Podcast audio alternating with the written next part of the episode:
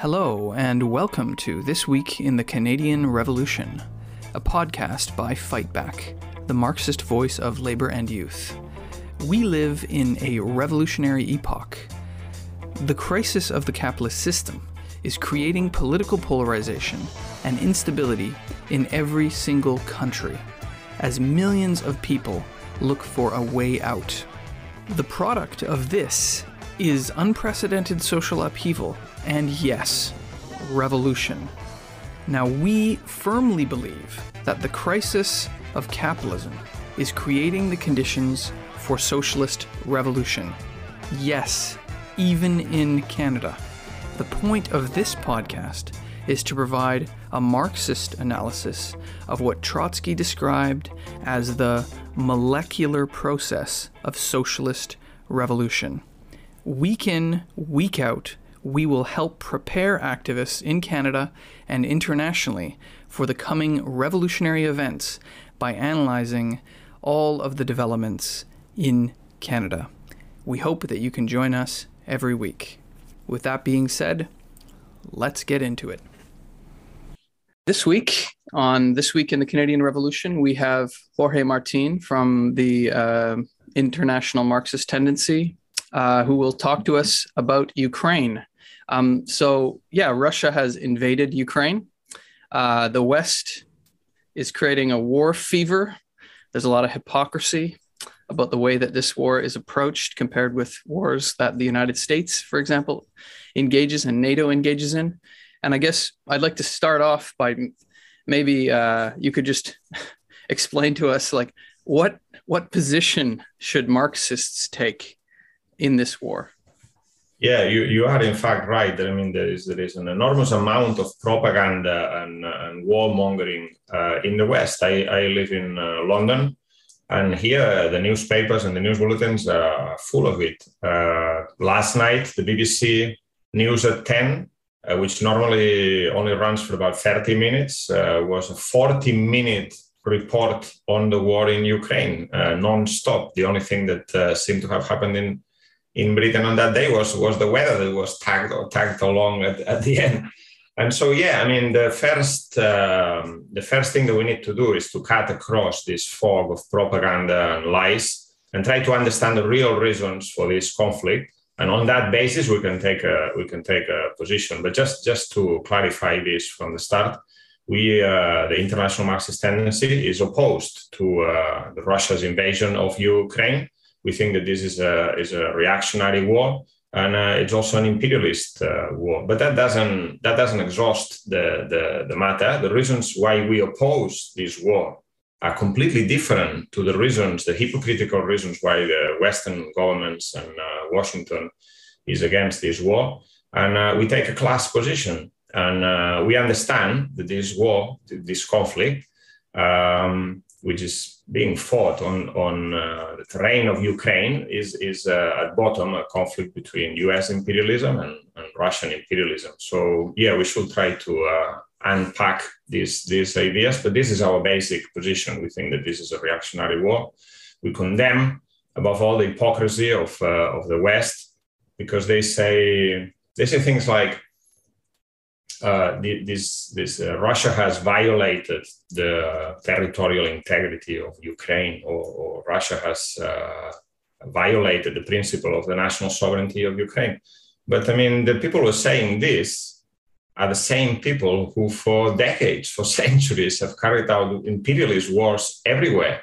And you don't have to go that far back. I mean, in 1999, NATO, which now claims to be a defensive alliance, which is not a threat to anyone, NATO carried out a campaign of bombing of Serbia for 78 days, aerial bombardment, which killed hundreds of innocent civilians. They have no right to speak of sovereignty or integral territorial integrity of any country. The other day, I was watching the news, and Condoleezza Rice, who was one of the people spearheading the invasion of Iraq in 2003, was asked on Fox News, so when a country invades another country, another sovereign country, that's a war crime.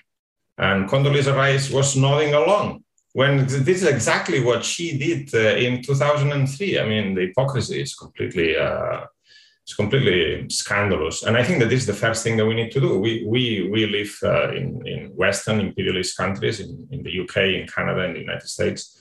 And we are subjected to this barrage of propaganda. Now they closed down RT, Russia Today, and Sputnik in the European Union. You can't watch this channel, these Russian state channels anymore. But all that means is that you don't have access to Russian propaganda. The only propaganda you have access to is the propaganda of your own government, which is equally bad. And it defends exactly the same interests. Russia Today defends the interests or expresses the point of view of the ruling class in Russia. The BBC expresses the interests of the ruling class in Britain. So it's basically the same thing. Yeah, we've seen exactly the same thing in Canada. Complete hypocritical warmongering against Russia, and of course we're no friends of Russian imperialism. They're predatory. They have their own imperial aims. But coming from a country that, I mean, in Canada in particular, has systematically violated the indigenous lands. Voted for and participated in and supported the bombing of Libya, the war in Afghanistan. It just reeks of hypocrisy. It's like, why are you saying that? You're the last government, the last people that should be talking about, Ukrainian sovereignty and whatnot. Before we get in more into the hypocrisy, because I think there's a hell of a lot to talk about in terms of like Western imperialist hypocrisy. I think, some people on the left will get sucked into, well, especially in Canada, it's been a very much like a pro-Ukrainian thing or whatnot, and basically siding with the government. But then you do also get some people that get sucked into the, well, Russia's justified, sort of tends to be a bit more of a Stalinist position, but you never know. You get some honest left-wing people that just hate Western imperialism so much they go to the other side. And then I find that sometimes our position gets characterized, oh, but you're just taking a neutral position. Or you like, what would you say to something like that? No, we're certainly not neutral, but the difference is that we take a class point of view. I watch in the interest of the working class in Ukraine, the working class in Russia, the working class in the West. Our position is not neutral. We are against Russian imperialism and its intervention in the Ukraine, and we are against Western imperialism. That's not a neutral position. That's a position against both sides on this war. And of course, we feel for the Ukrainian people, working people, youth, women, children in Ukraine, who are suffering from this war. And make no mistake, there is no such thing as a humanitarian war, or as Putin wants to put it, a military intervention, military operation that just deals with military targets. No, I mean, we've seen that. We know this because the West has just done it in Afghanistan, in Iraq, in Serbia, in Somalia, in Syria, in Libya, everywhere. Whenever there's an imperialist war, it's working people who pay the price and whose hospitals are destroyed, whose schools are reduced to rubble. That is completely true. So, in fact, our comrades, the comrades of the International Marxist Tendency in Russia, have taken a very clear position, a very clear stance from the very beginning of this, from day one of this war, and from before when the war was being prepared. They are against Putin. They are against Putin's imperialist ambitions, which have nothing, there's nothing progressive in that. The idea that Putin, who claims the legacy of the Tsarist empire, who criticized Ukraine, or rather he said that Ukraine was the creation of Lenin and the Bolsheviks, can carry out any progressive role in Ukraine is completely ridiculous. In fact, this intervention will have the opposite effect. It will push more and more Ukrainian people into the hands of the Ukrainian far-right nationalists, and will make them support NATO and the European Union even more than before. And at home in Russia, this will also have reactionary consequences, the curtailing of democratic rights. Hundreds or if not thousands of people have been arrested in anti-war demonstrations. Media outlets have been closed down and so on. So that's quite clear. This is our position. But over here in the West, our main duty as Marxists, as working class activists, as Democrats, as consistent Democrats, is to oppose our own imperialism. That is also largely responsible for this war. I mean, you don't have to agree with Putin, but it is a fact that for the last 30 years, NATO has been pushing eastwards. It's an imperialist aim of the United States to dominate the whole of Europe, and in this case, Eastern Europe. And obviously Russia, or rather the ruling class in Russia, the Russian imperialists who are represented by Putin in government, their interests are at loggerheads with this. And they have been warning for a long time, do not expand NATO further east, or there will be consequences. So the United States was fully aware that this was going to lead to a conflict. Not only this, I think they're being completely cynical because they, from the beginning, said, we're not going to send troops to Ukraine. And so therefore they gave basically green light to Putin to intervene. They're now saying we're not going to implement a no-fly zone. So basically they want a battle with Russia to the last drop of someone else's blood, the blood of the Ukrainian people who are being used as cannon fodder for this conflict. So our position is not neutral. We are against this war. We are against imperialism. It's just that we're not just against the other side's imperialism. We are first and foremost against our own imperialism. This has always been the internationalist position, going back to Lenin, Rosa Luxemburg, Karl Liebknecht, Trotsky. In the First World War, what was their position? The main enemy of the working class is at home. The main enemy of the working class is our own ruling class. And our own ruling class here in the West is responsible for this war as well. Even if you take it from this point of view, Russia is a middle-sized imperialist power, but the most powerful and therefore reactionary imperialist power on earth is the United States. They are more responsible for this. Just imagine for a moment that Putin was to enter into an alliance with Canada and Mexico and Cuba. And then it was going to deploy troops and missiles in these three countries. I don't think the United States will take it lying down. They will react to this. So I mean, it's exactly the same thing.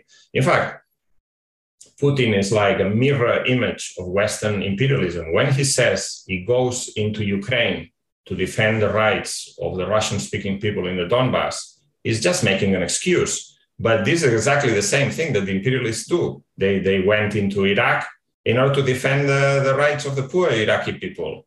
Rubbish, all lies. They went into the bombing of Serbia in order to defend the poor Kosovar Albanians. The imperialists, they don't care about the fate of the oppressed peoples. In fact, they are the main oppressors of small nationalities.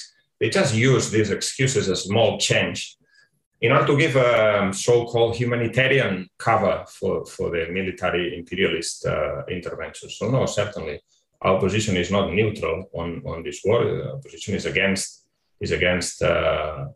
Russian imperialism, but also against Western imperialism. This is I would say the difference. We don't side with either side because both sides are reactionary. Yeah, precisely. And in order to have an internationalist position, you have to be building an international, which is precisely what we're doing at the IMT, at the International Marxist Tendency. So yeah, anyone listening, get involved. You got to get involved in the fight to build an international Marxist tendency to fight capitalism. What you were just talking about, I think transitions nicely into a point that is very important. The justification for this war from the Russian side is to protect the Russian-speaking population of the Donbass, right? And that they used the same justification, more or less. There was the same justifications being used when they annexed Crimea. Now, from the West, as you've correctly explained, has been hypocritically talking about Ukrainian sovereignty and somehow protecting Ukrainian, the Ukrainian people and whatnot. But this all kind of relates back to, and it has been used systematically throughout history, of the national question, right? The right of nations to self-determination, autonomy, sovereignty. I was wondering if, you had any more words to say about that. Like, it can be a difficult question. It's a confusing question to many people. What is the Marxist approach to this in this situation? Yeah, I mean, there are two different questions here. One is the general position of Marxism towards the national question, and then how this applies to this particular conflict, not only to Ukraine, as you said, but also to Crimea, to the People's Republics in the East, and so on. First of all, the general position of Marxism towards the national question is that this is a democratic question. The national question, the creation of nation states, was one of the tasks of the bourgeois when, at the time of the bourgeois revolution, the unification of France, the unification of Germany, the creation of nation states, which means a centralized government, a unified system of tariffs and trade and so on, the creation of a national market. This is a task that the ruling class, the bourgeois, should have resolved 200 or 300 years ago. But in many places it did not, or it did resolve this question in a reactionary way. So there are leftovers from this, of course. Say the national question in Scotland, the national question in Catalonia, the national question in Belgium, which is very complicated. But this is so. Therefore, the position of the Marxist is that we are for the right of self-determination of the peoples, which means that any oppressed people should have the democratic right to decide whether they want what they want to do with the future, whether they want to be part of a bigger state, multinational state, or whether they want to have their own state, and so on.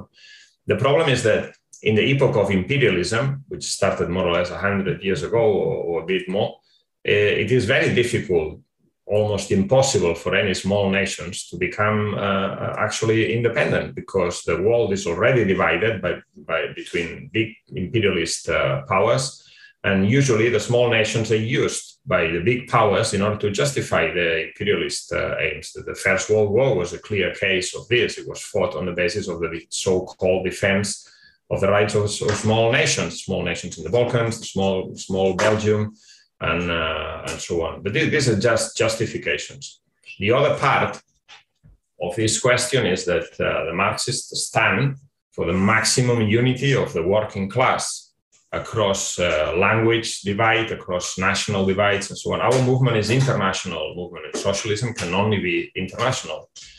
So therefore, also for us, the defense of the democratic rights of small nations is a way of guaranteeing the unity of the working class. We have no interest, the workers of the oppressor nation have no interest in the oppression of the workers in the oppressed nation. On the contrary, they have to be the staunchest defenders of democracy if they want to guarantee class unity. And in order to understand this, I think Ukraine is a very good example of this. Ukraine was part of the Russian Empire, the Tsarist Empire, and the policy of the Bolsheviks, the policy of the Social Democratic Party, as it was known at that time, was one of defending the right of self-determination of the nationalities, which there were many in the Russian Empire. In fact, Great Russians, the main dominant nationality, represented only 40% of the population of the whole empire. And there were many nations with national aspirations, the Poles, the Ukrainians, the Belarusians, all the nationalities in the Caucasus, the nationalities in Central Asia. They were all oppressed. And in order to guarantee the unity of the workers in the common struggle against the Tsarist Empire and for socialism, the Social Democratic Party, the Bolshevik Party, had a clear program of the right of self-determination. And this went on up until the taking of power. When the Bolsheviks took power in 1917, one of the first decrees was the decree of the freedom of the nations. All nations were given the right, if they so wished, to separate from what in this case was a state in which the workers had taken power. In the case of the Ukraine, there was a long struggle because there was intervention of reactionary nationalists. The white reactionary armies were also very active in Ukraine, and so on. And in fact, when Putin says that Ukraine as it is today was a creation of Lenin and the communists, it's not completely right. The Ukrainian national identity traces its roots further back. But it's true that the only time at which there was an independent, genuinely independent Ukraine was Soviet Ukraine in the period between 1918 and 1922. And then, in 1922, the Soviet Union was created. The Soviet Union was not just one country, it was a confederation of Soviet republics. The Russians, Belarusians, the Transcaucasian Federation, and the Ukrainian Soviet Ukraine united on equal footing. And there was a clause in the constitution that said that any of these countries could leave the union at any time so they wished. This was the only way of uniting Ukraine. The national question in Ukraine is very complicated. There were Russian-speaking workers, Ukrainian-speaking peasants.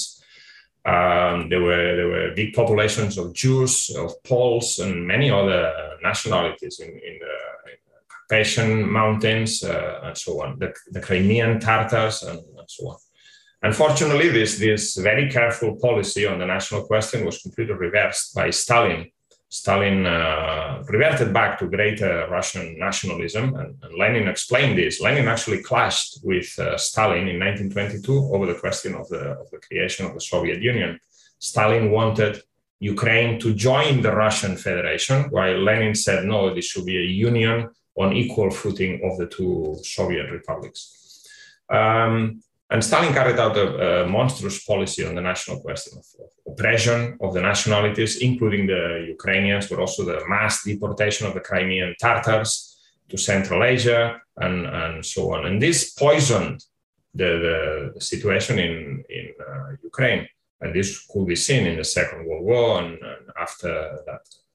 Now, what is the concrete application of the question of national self-determination today in Ukraine? Because this conflict didn't start on the 24th of February with the Russian invasion. You could trace it back to the collapse of Stalinism in 1991, but also to 2014.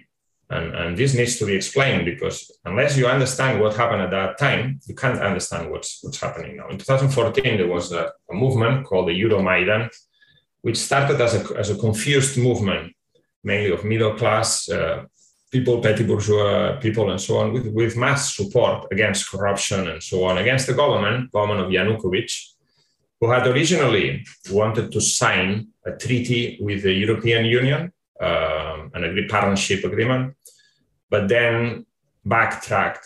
And then the whole movement was about this question. We want to be part of Europe, we were against corruption, and so on. But then the far right got a dominant hand in this movement. They were armed, they were very well organized. And when I'm talking about the far right in Ukraine, I'm talking about people who are nostalgic for the Second World War. Nazi collaborators, the Ukrainian nationalists in the Second World War collaborated with the Nazis. They even set up the SS Galicia division, a division of the SS troops, made up of Ukrainian nationalists in order to fight the Soviets. And these people got an upper hand in this. Plus, there was also clear interference by the United States. It's no secret, they were there. McCain was speaking at the Euromaidan, at the square, which is an interference in the national sovereignty of Ukraine, if you ask me, but that didn't seem to matter at that time. Yanukovych was overthrown by this movement, and a new government came to power, or several governments. There were several presidents, prime ministers, and so on, but all based on this idea of the Ukrainian national identity, based on the reclaiming the figures who had fought alongside the Nazis in the Second World War, Stepan Bandera, Yanukovych, and the Ukrainian insurgent army, and so on. And these people had carried out war crimes, the massacre of the Jews and everything. Obviously, many people were not happy in Ukraine about this. And this sentiment was stronger in the south and in the east. There were big protests, big demonstrations in Odessa, in Kharkiv, in many towns and cities. And in the far east of the country, in Donetsk and Luhansk, there was an uprising, an armed uprising. And people said, we don't want to be part of this Ukraine. We don't want to be part of this reclaiming of these so-called traditions, right? And also they feared that their status as Russian-speaking population will be under threat. And the government that was based on this brand of nationalism, a government that is not a fascist government, because there's supposed to be elections and so on, but it's a government that has banned the Communist Party. There's a law that bans the communist symbols. Left-wing organizations have been forced underground. And it's a government that has incorporated the fascist paramilitary gangs into the National Guard. So they are now armed by the state, funded by the state, armed by the West. US, UK, Canadian weapons and training goes to the Azov Battalion, the Aidar Battalion. These people are neo-Nazis. In the West, many people say, oh, this is fascist, Trump is a fascist. No, we're not talking here about far-right politicians or demagogue populists. We're talking here about open fascists, people who wear the symbols of Nazi Germany and on their insignia and so on. So it's not just a normal democratic regime that there is in Ukraine. And then the government, in response to this uprising in the East, they started what they call the anti-terrorist operation, a one-sided civil war against their own people. And this is the origins of the Donetsk and the Luhansk republics, which at the beginning contained many different elements, some more confused, some more pro-Russian nationalists, including some far-right Russian Empire nostalgics and so on, but also some communist organizations, working class, the miners, people who are nostalgics for the war against Nazi Germany and so on. Now this is no longer the case. When Russia intervened in the two republics, they basically replaced the leadership for another one that was more compliant. And these republics are not really independent. They are completely dependent on Russia for economic and military help and so on. But anyway, this is the story that's behind this conflict now. And this plays a big role in this whole question. When Putin says there's a Nazi government in Kiev, that's not true. But that there is a government that has Nazis, open Nazis, in the National Guard, armed with modern weapons, fighting the war in the Donbass. This is completely clear. Now we hear a lot about Mariupol. Mariupol, this sea port in the Azov Sea, which is being surrounded by Russian and Donetsk Republic forces, and has been encircled completely and is now being bombarded. This is the site of the Azov Battalion, the Azov Regiment, as it's known now. Thousands of hardened Nazis who prepare to fight, not for democracy, but for the Ukrainian fatherland as they see it. That is completely reactionary development. So what do we think about the right of self-determination? Yes, Ukraine has the right of self-determination. But the right of self-determination cannot be guaranteed, neither by Russia, of course, which just invaded the country, but also not by NATO and the West. How can you describe Ukraine as a sovereign country when its economic policies are completely dictated by the IMF, when its government is decided by the US embassy, and its army is armed and trained by the West? This is not an independent country. This is a satellite of US imperialism. And then for the right of self-determination of Crimea, well, it's true that the referendum that took place in Crimea took place under Russian occupation. You can't really have a democratic referendum when there's a foreign army in the country. But I'll tell you what, most likely, if there was a genuine democratic referendum, even without the presence of Russian troops, the overwhelming majority of the population in Crimea, as it's been shown in opinion polls before, 80% perhaps, will have voted for their incorporation to the Russian Federation. After all, they were only attached to Ukraine in 1950, what was it, 1954 or 1956, as a personal gift of Khrushchev to Ukraine, which is completely mad.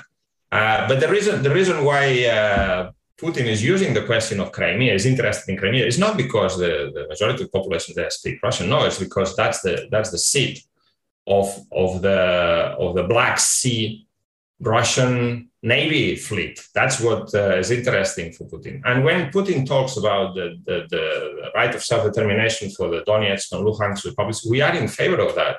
They should be able to decide democratically whether they want to be part of Ukraine or not. And I will say, if you are a Ukrainian nationalist, someone who thinks that Ukraine should be united, the best way to go about it is not to launch a war against Donetsk and Luhansk and bomb your own people, but rather try to accommodate them. Try to respect the national and democratic rights and language rights. So, yeah, the referendums that took place in Donetsk and Luhansk also took place under very particular conditions of civil war and so on. And I'm not totally sure they can be taken as the will of the people, but that there is a very strong feeling in both provinces, both oblasts, towards what? Towards having their rights respected. And they don't necessarily, maybe at the beginning, they didn't want to join the Russian Federation. Many of them will have been happy to be part of Ukraine, but not part of a Ukraine that's run by a government that claims Bandera, Stepan Bandera, the Second World War Nazi collaborator, is a national hero. That's not the Ukraine they want to be part of. And in fact, if you think about it, the Ukrainian and Russian people have very strong bonds of friendship and brotherhood that go back many years. They fought together in the Second World War against the Nazis. They fought together against the Whites and the reactionary armies in the Civil War in 1918, 19, 20, 21. And there are strong bonds of unity. When Putin says this is the same people, he's not completely wrong. He's using this national sentiment for cynical reasons, but there are very strong bonds. And these bonds are being broken.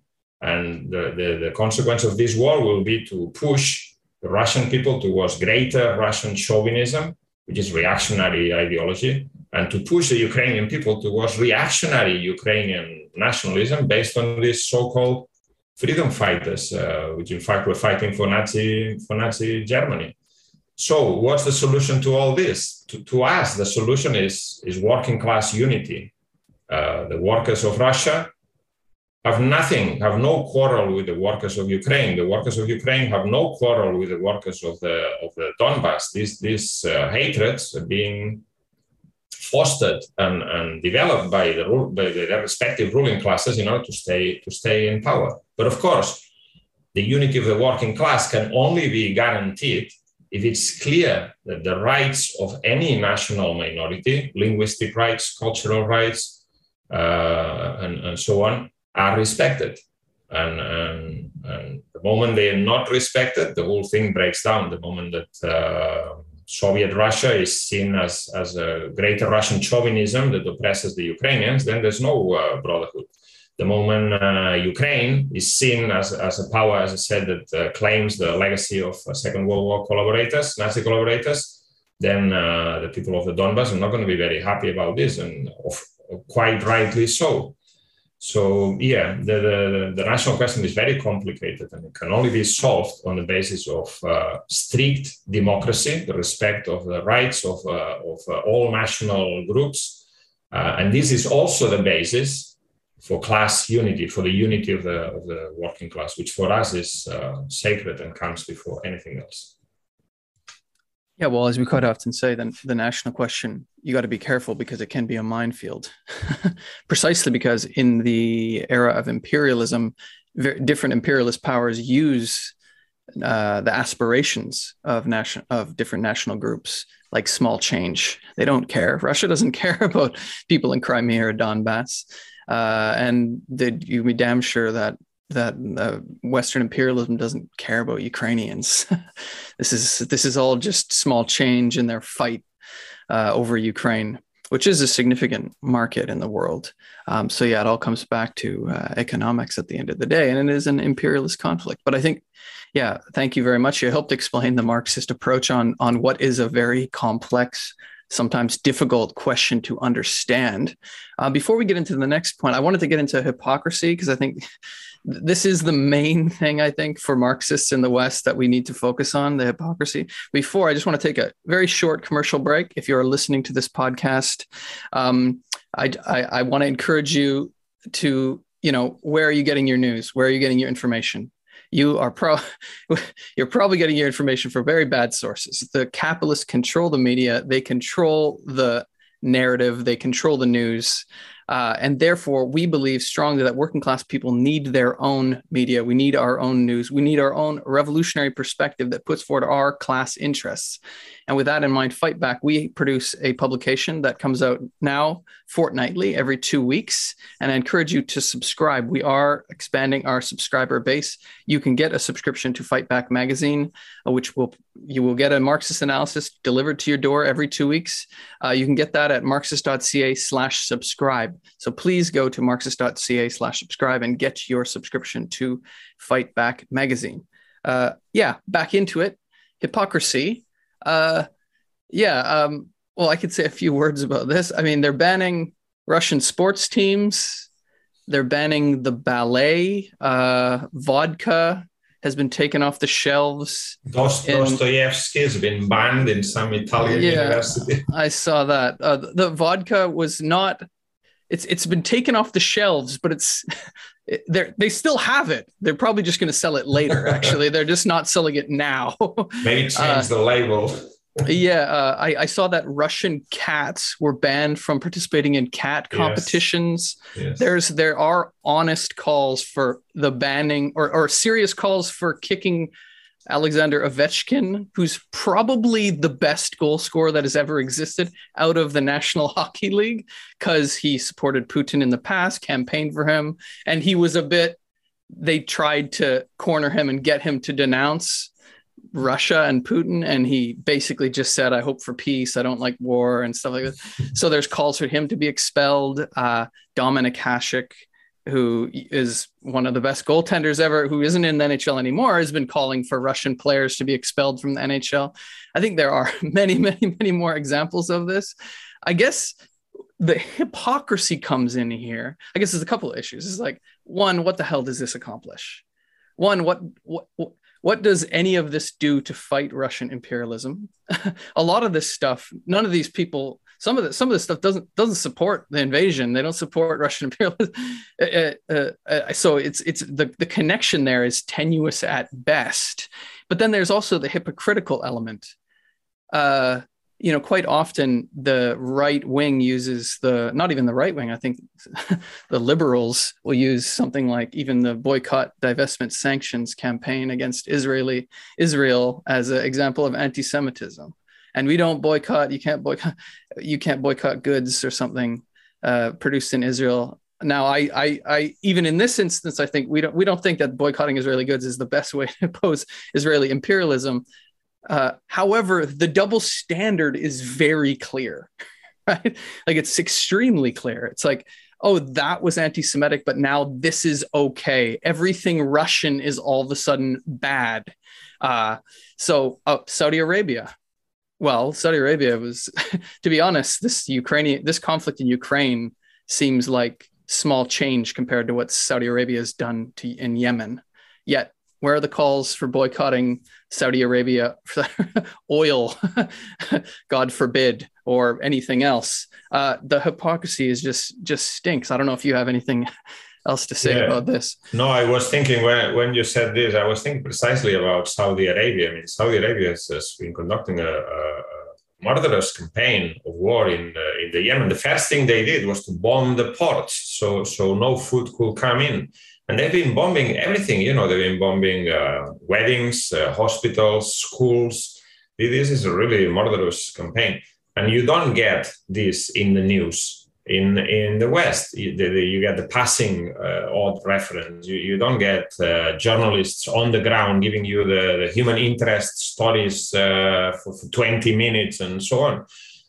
So it is true for them. The suffering of the Ukrainian people is different from the suffering of the people in the Yemen. And the difference is not the people. The difference is whose imperialist interests are at stake.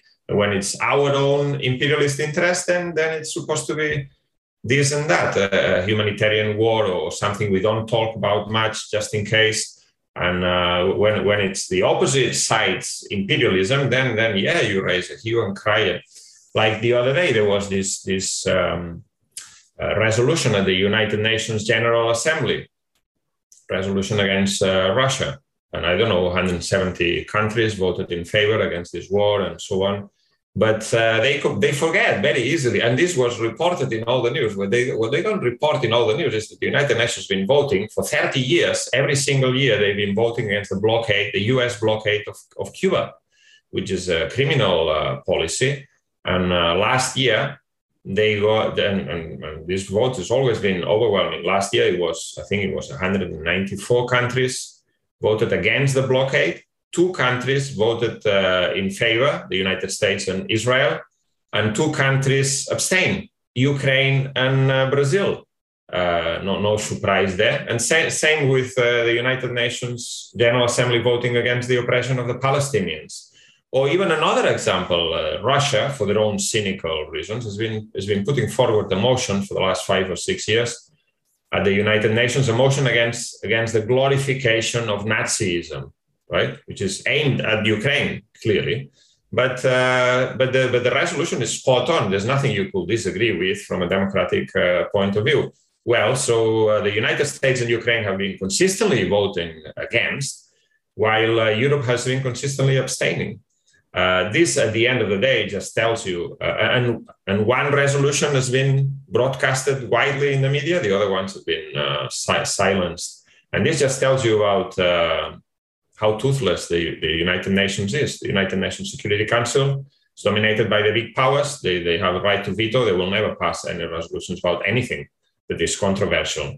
And the United Nations General Assembly can pass any resolutions they want about anything they want, and nothing will happen as long as United States imperialism is not interested. If they can get the United Nations to serve as a fig leaf for imperialist intervention, as they did in the 1960s when they killed Lumumba in Congo, or as they did in the first Gulf War in 1991, or as they did in the UN occupation of Haiti more recently, they will do so. If not, they will just forget about the United Nations and carry on. Regardless, the coalition of the willing that invaded Iraq in 2003. So for them, all this talk about international law and diplomacy, this is all is hypocritical. It's just it's completely double standards. What applies to someone else's imperialism doesn't really apply to our own imperialism. That's the only rule. World relations are not based on any rules. They're based on might, on power, on economic, and then backed up by military power. And this is the only thing that matters. And under capitalism, this is all done for markets, spheres of influence, raw materials, sources of energy. In this case, gas plays an important role. Yeah, I guess connected to this is the question of sanctions. Yes, a country like Canada is opposed to putting sanctions on Saudi Arabia or Israel because of economic, political reasons, but is going all out on different forms of sanctions against Russia. Actually, in the first few days, I found it funny. I was listening to the news and they put a few sanctions that were quite minor. And the journalist asked, or the host of the show asked, well, wait a minute, like, what are these going to accomplish? And they said, oh, no, you know, it doesn't seem like it's going to accomplish anything. And they said, well, we're waiting because we want to be able to escalate. And yeah. The person asked, like, what do you mean escalate? They're invading the country. Like, there's no escalate. It's at that moment already. And so they have been. And I think it's more for propaganda reasons, to be honest, rolling out more sanctions, you know, more things, you know, more boycotts, more sanctions of Russian products and whatnot. But yeah, I guess I wanted to ask, like, what I've been doubtful in my mind of, I've just been seeing the Western propaganda. This is crippling the ruble and the Russian economy. How much is that having an effect? Will that have an effect on the war? What will the, I guess, economic repercussions in Russia and even on the world economy? I think we've already started to see it. Yes. But yeah, maybe, I don't know. You could sanctions do have an impact, but they're not going to change Putin's conduct in this war. Not at all. I mean, the United States have been leveling sanctions against Cuba for 60 years. They haven't achieved anything. They've had sanctions on Iran for I don't know how long, and they haven't achieved anything.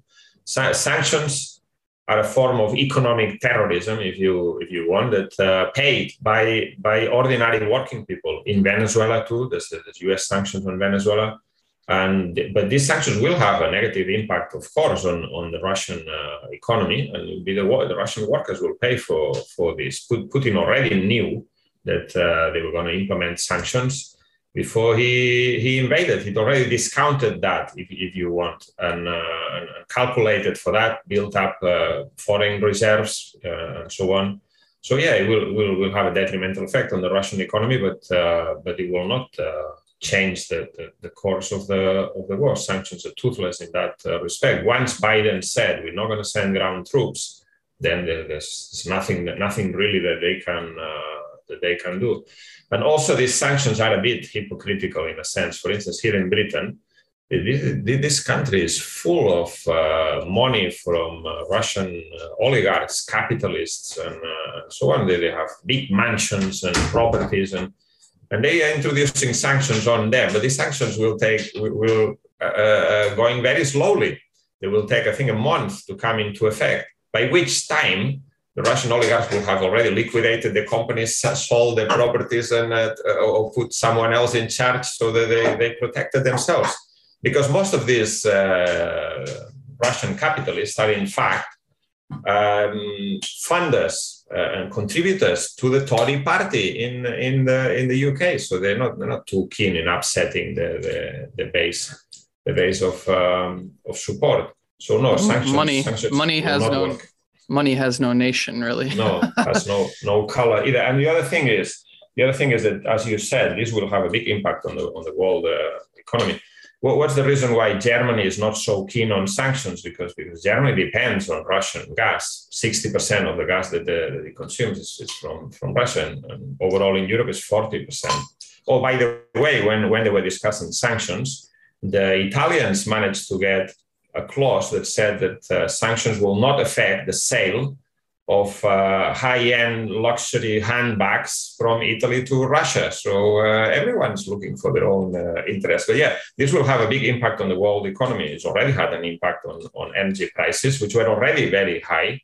And it can have a knock-on effect. It can throw the economy into a tailspin. The world economy is already in a very fragile state, and any external shock can accelerate or trigger a new recession, and it's working people who will pay in the West, in Russia, and above all in Ukraine. Yeah, exactly. Well, we've been going on for a bit here, so I did want to maybe move things along. I guess coming out of this, you know, we started talking about the position, internationalist class position. The main enemy is at home. Very important to emphasize this position at this moment, as the Western governments and media and capitalists are whipping up the war fever to try to basically rally workers behind the bourgeoisie, behind the government. And they'll use that in the future, or they will attempt to anyway.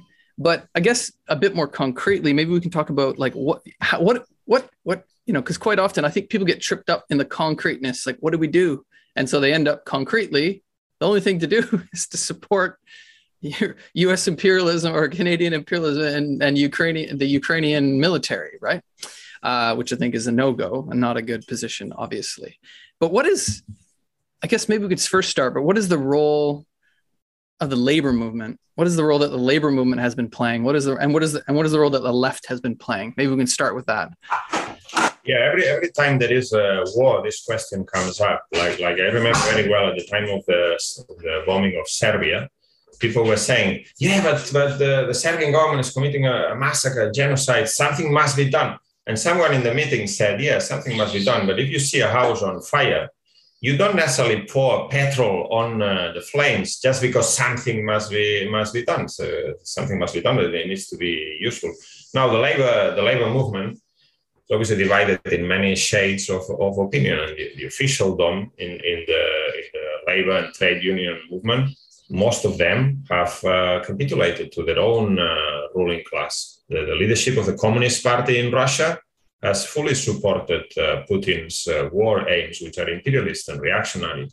And the leadership of the social democracy in Europe has fully supported NATO's imperialist ambitions. The Spanish government, which is run by social democrats, Keir Starmer here in the leadership of the Labour Party is tried to be more pro-NATO than Boris Johnson. He even traveled to the NATO headquarters and is now expelling anyone in the Labour Party, any member of parliament, any rank and file member who criticizes NATO in this context can be expelled from the Labour Party. This is completely scandalous. And then you have let's say the left wing of the labor movement, further to the left, has been divided in different camps. Some people here in the West have basically capitulated to Western imperialism under the guise of hands off Ukraine, defend poor little Ukraine from Russian invasion. They're basically calling on the government for sanctions and sending arms to Ukraine and so on. Never mind the fact that many of these arms might end up in the hands of neo-Nazis in the National Guard. And this is completely a ridiculous position. And then others, I would say a minority, but as you mentioned, some others might try to find something progressive in Putin's intervention in Ukraine. They say, yeah, there's Nazis in Ukraine and the Russian army will deal with that. And they say, well, I mean, the main enemy is the U.S. imperialism, therefore we must support somehow Russia is progressive. No, this is a reactionary war on both sides. And the idea that Putin or Russia will be able to do anything about the neo-Nazis in Ukraine is completely ridiculous. They might destroy them in this military operation, and we won't shed a tear for that. But they will create the political conditions for more people to fall into the hands of far-right Ukrainian nationalism when you have a big power next door invading your own country. This is not a real solution. And it's very unfortunate. War puts all tendencies to the test. And I would say all tendencies, social democrats, the left reformists, Stalinists, they all failed the test. None of them, with very few exceptions, have taken a consistent internationalist class-based position, i.e. based on the interests of the working class. Yeah, we've seen that as well in Canada. In January, some of the NDP lefts, like Nikki Ash and Matthew Green, they tried to sort of articulate somewhat of an okay position. I mean, they came out saying, oh, there's Nazi militias in Ukraine. That's bad. We can't be supporting this. We're against Russia because Russia was kind of saber rattling, with Donbass, and just for mentioning this, they were like berated and they were silenced actually. And now they've been actually pushed into the opposite direction where the position of the NDP, even the NDP left, is not really discernible from the government. It's like, even I shared a post the other day, Charlie Angus, who's considered a sort of on the left of the party, he's like, passed unanimously resolution to rename the street in front of the Russian embassy. to Zelensky Street or something like that.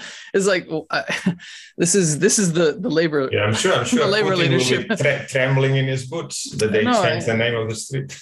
Yeah, exactly. So yeah, I think you've summed it up well. It's been capitulation to the interests of the national bourgeoisie in each country by the labor leaders. Oh, and if I may say, there's another brand of the left that they basically say, oh, we need to go back to diplomacy, we need to go back to the international law, and which basically is a complete misunderstanding of how the world works. There's no such thing as international law. It's the interests of the big powers. That's what you have to deal with.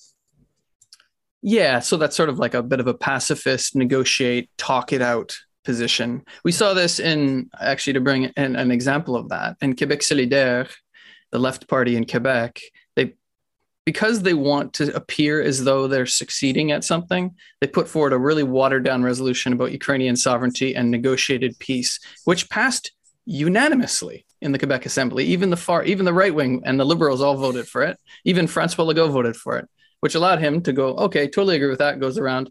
And Legault's a nationalist. He hates the Canadian government. He hates the Canadian state. He said, completely support the federal Canadian government as they impose sanctions on Russia.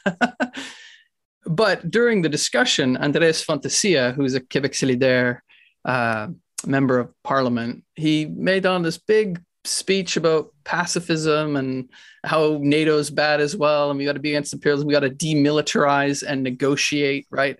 Which is like, yeah, I think you hit the nail on the head there. It's not how the world works. It's not like you're going to just get these powers to sit down and talk it out and then agree to do away with their arms at the same time as they're hypocritically putting forward this resolution that everyone can agree to, because it means precisely nothing. And it actually ends up supporting NATO and imperialism, and it provides a left cover, actually.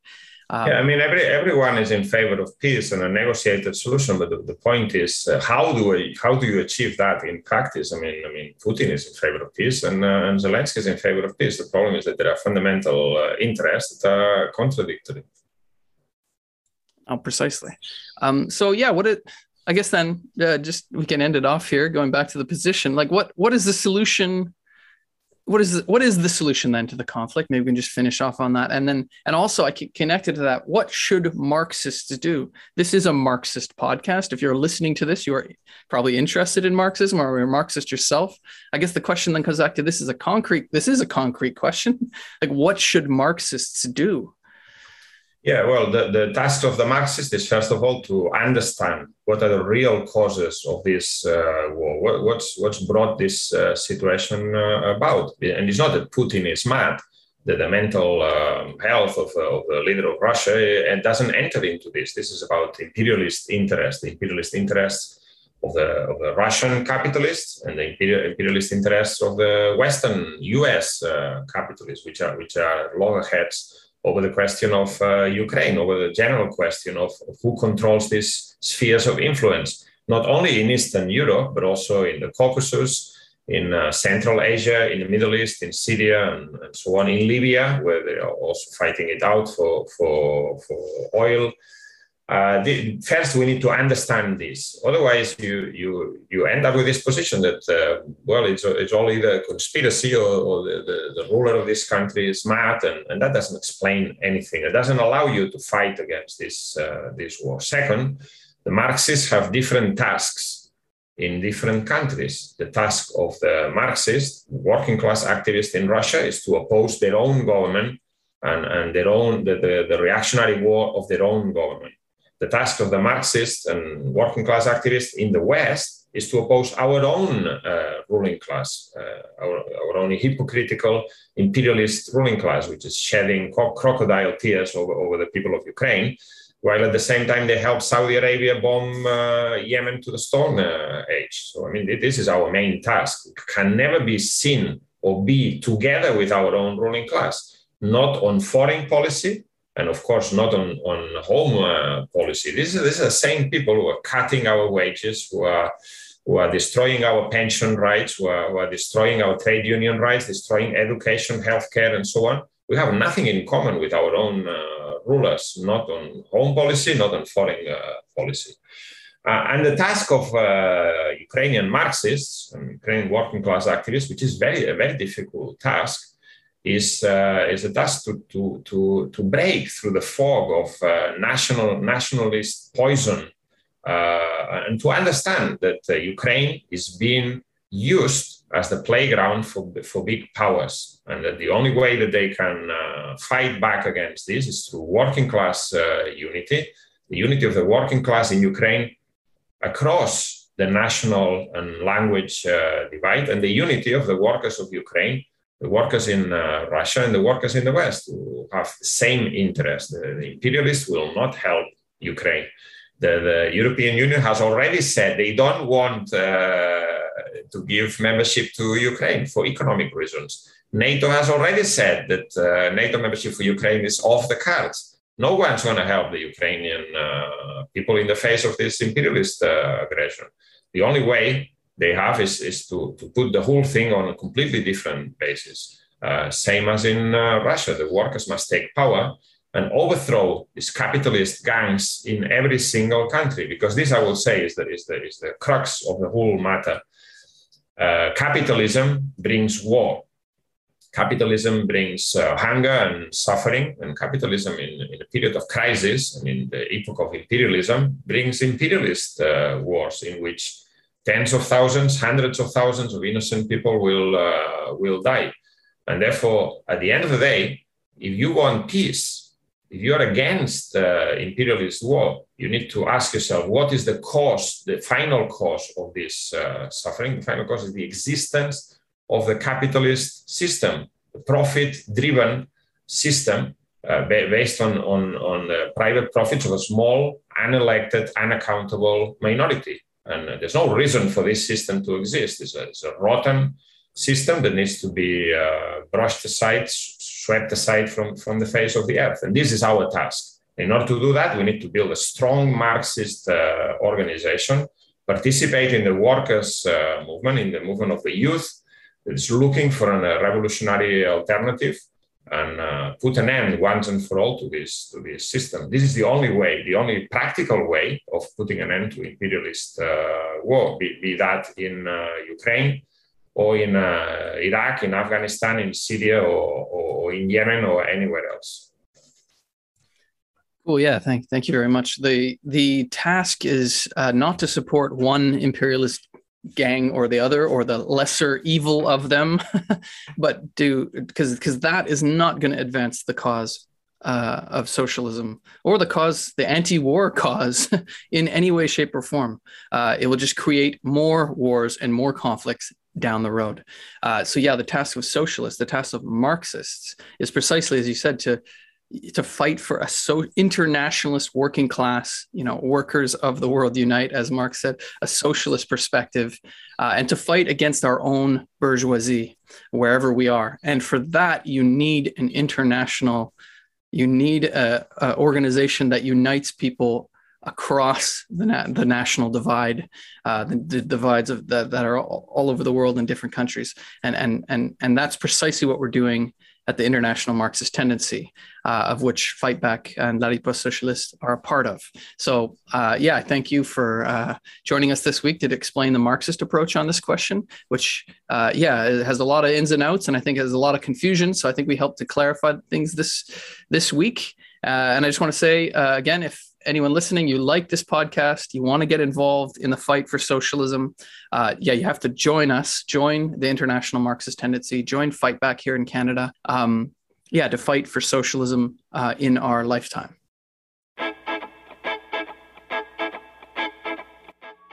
You have been listening to This Week in the Canadian Revolution, where we analyze the events of the class struggle, the turbulence and polarization brought upon by the crisis of the capitalist system, in order to prepare activists for the coming revolutionary events, so that we can fight back and build socialism in our lifetime. You can find us at marxist.ca, and we will be doing this podcast every week, so we hope that you tune in again.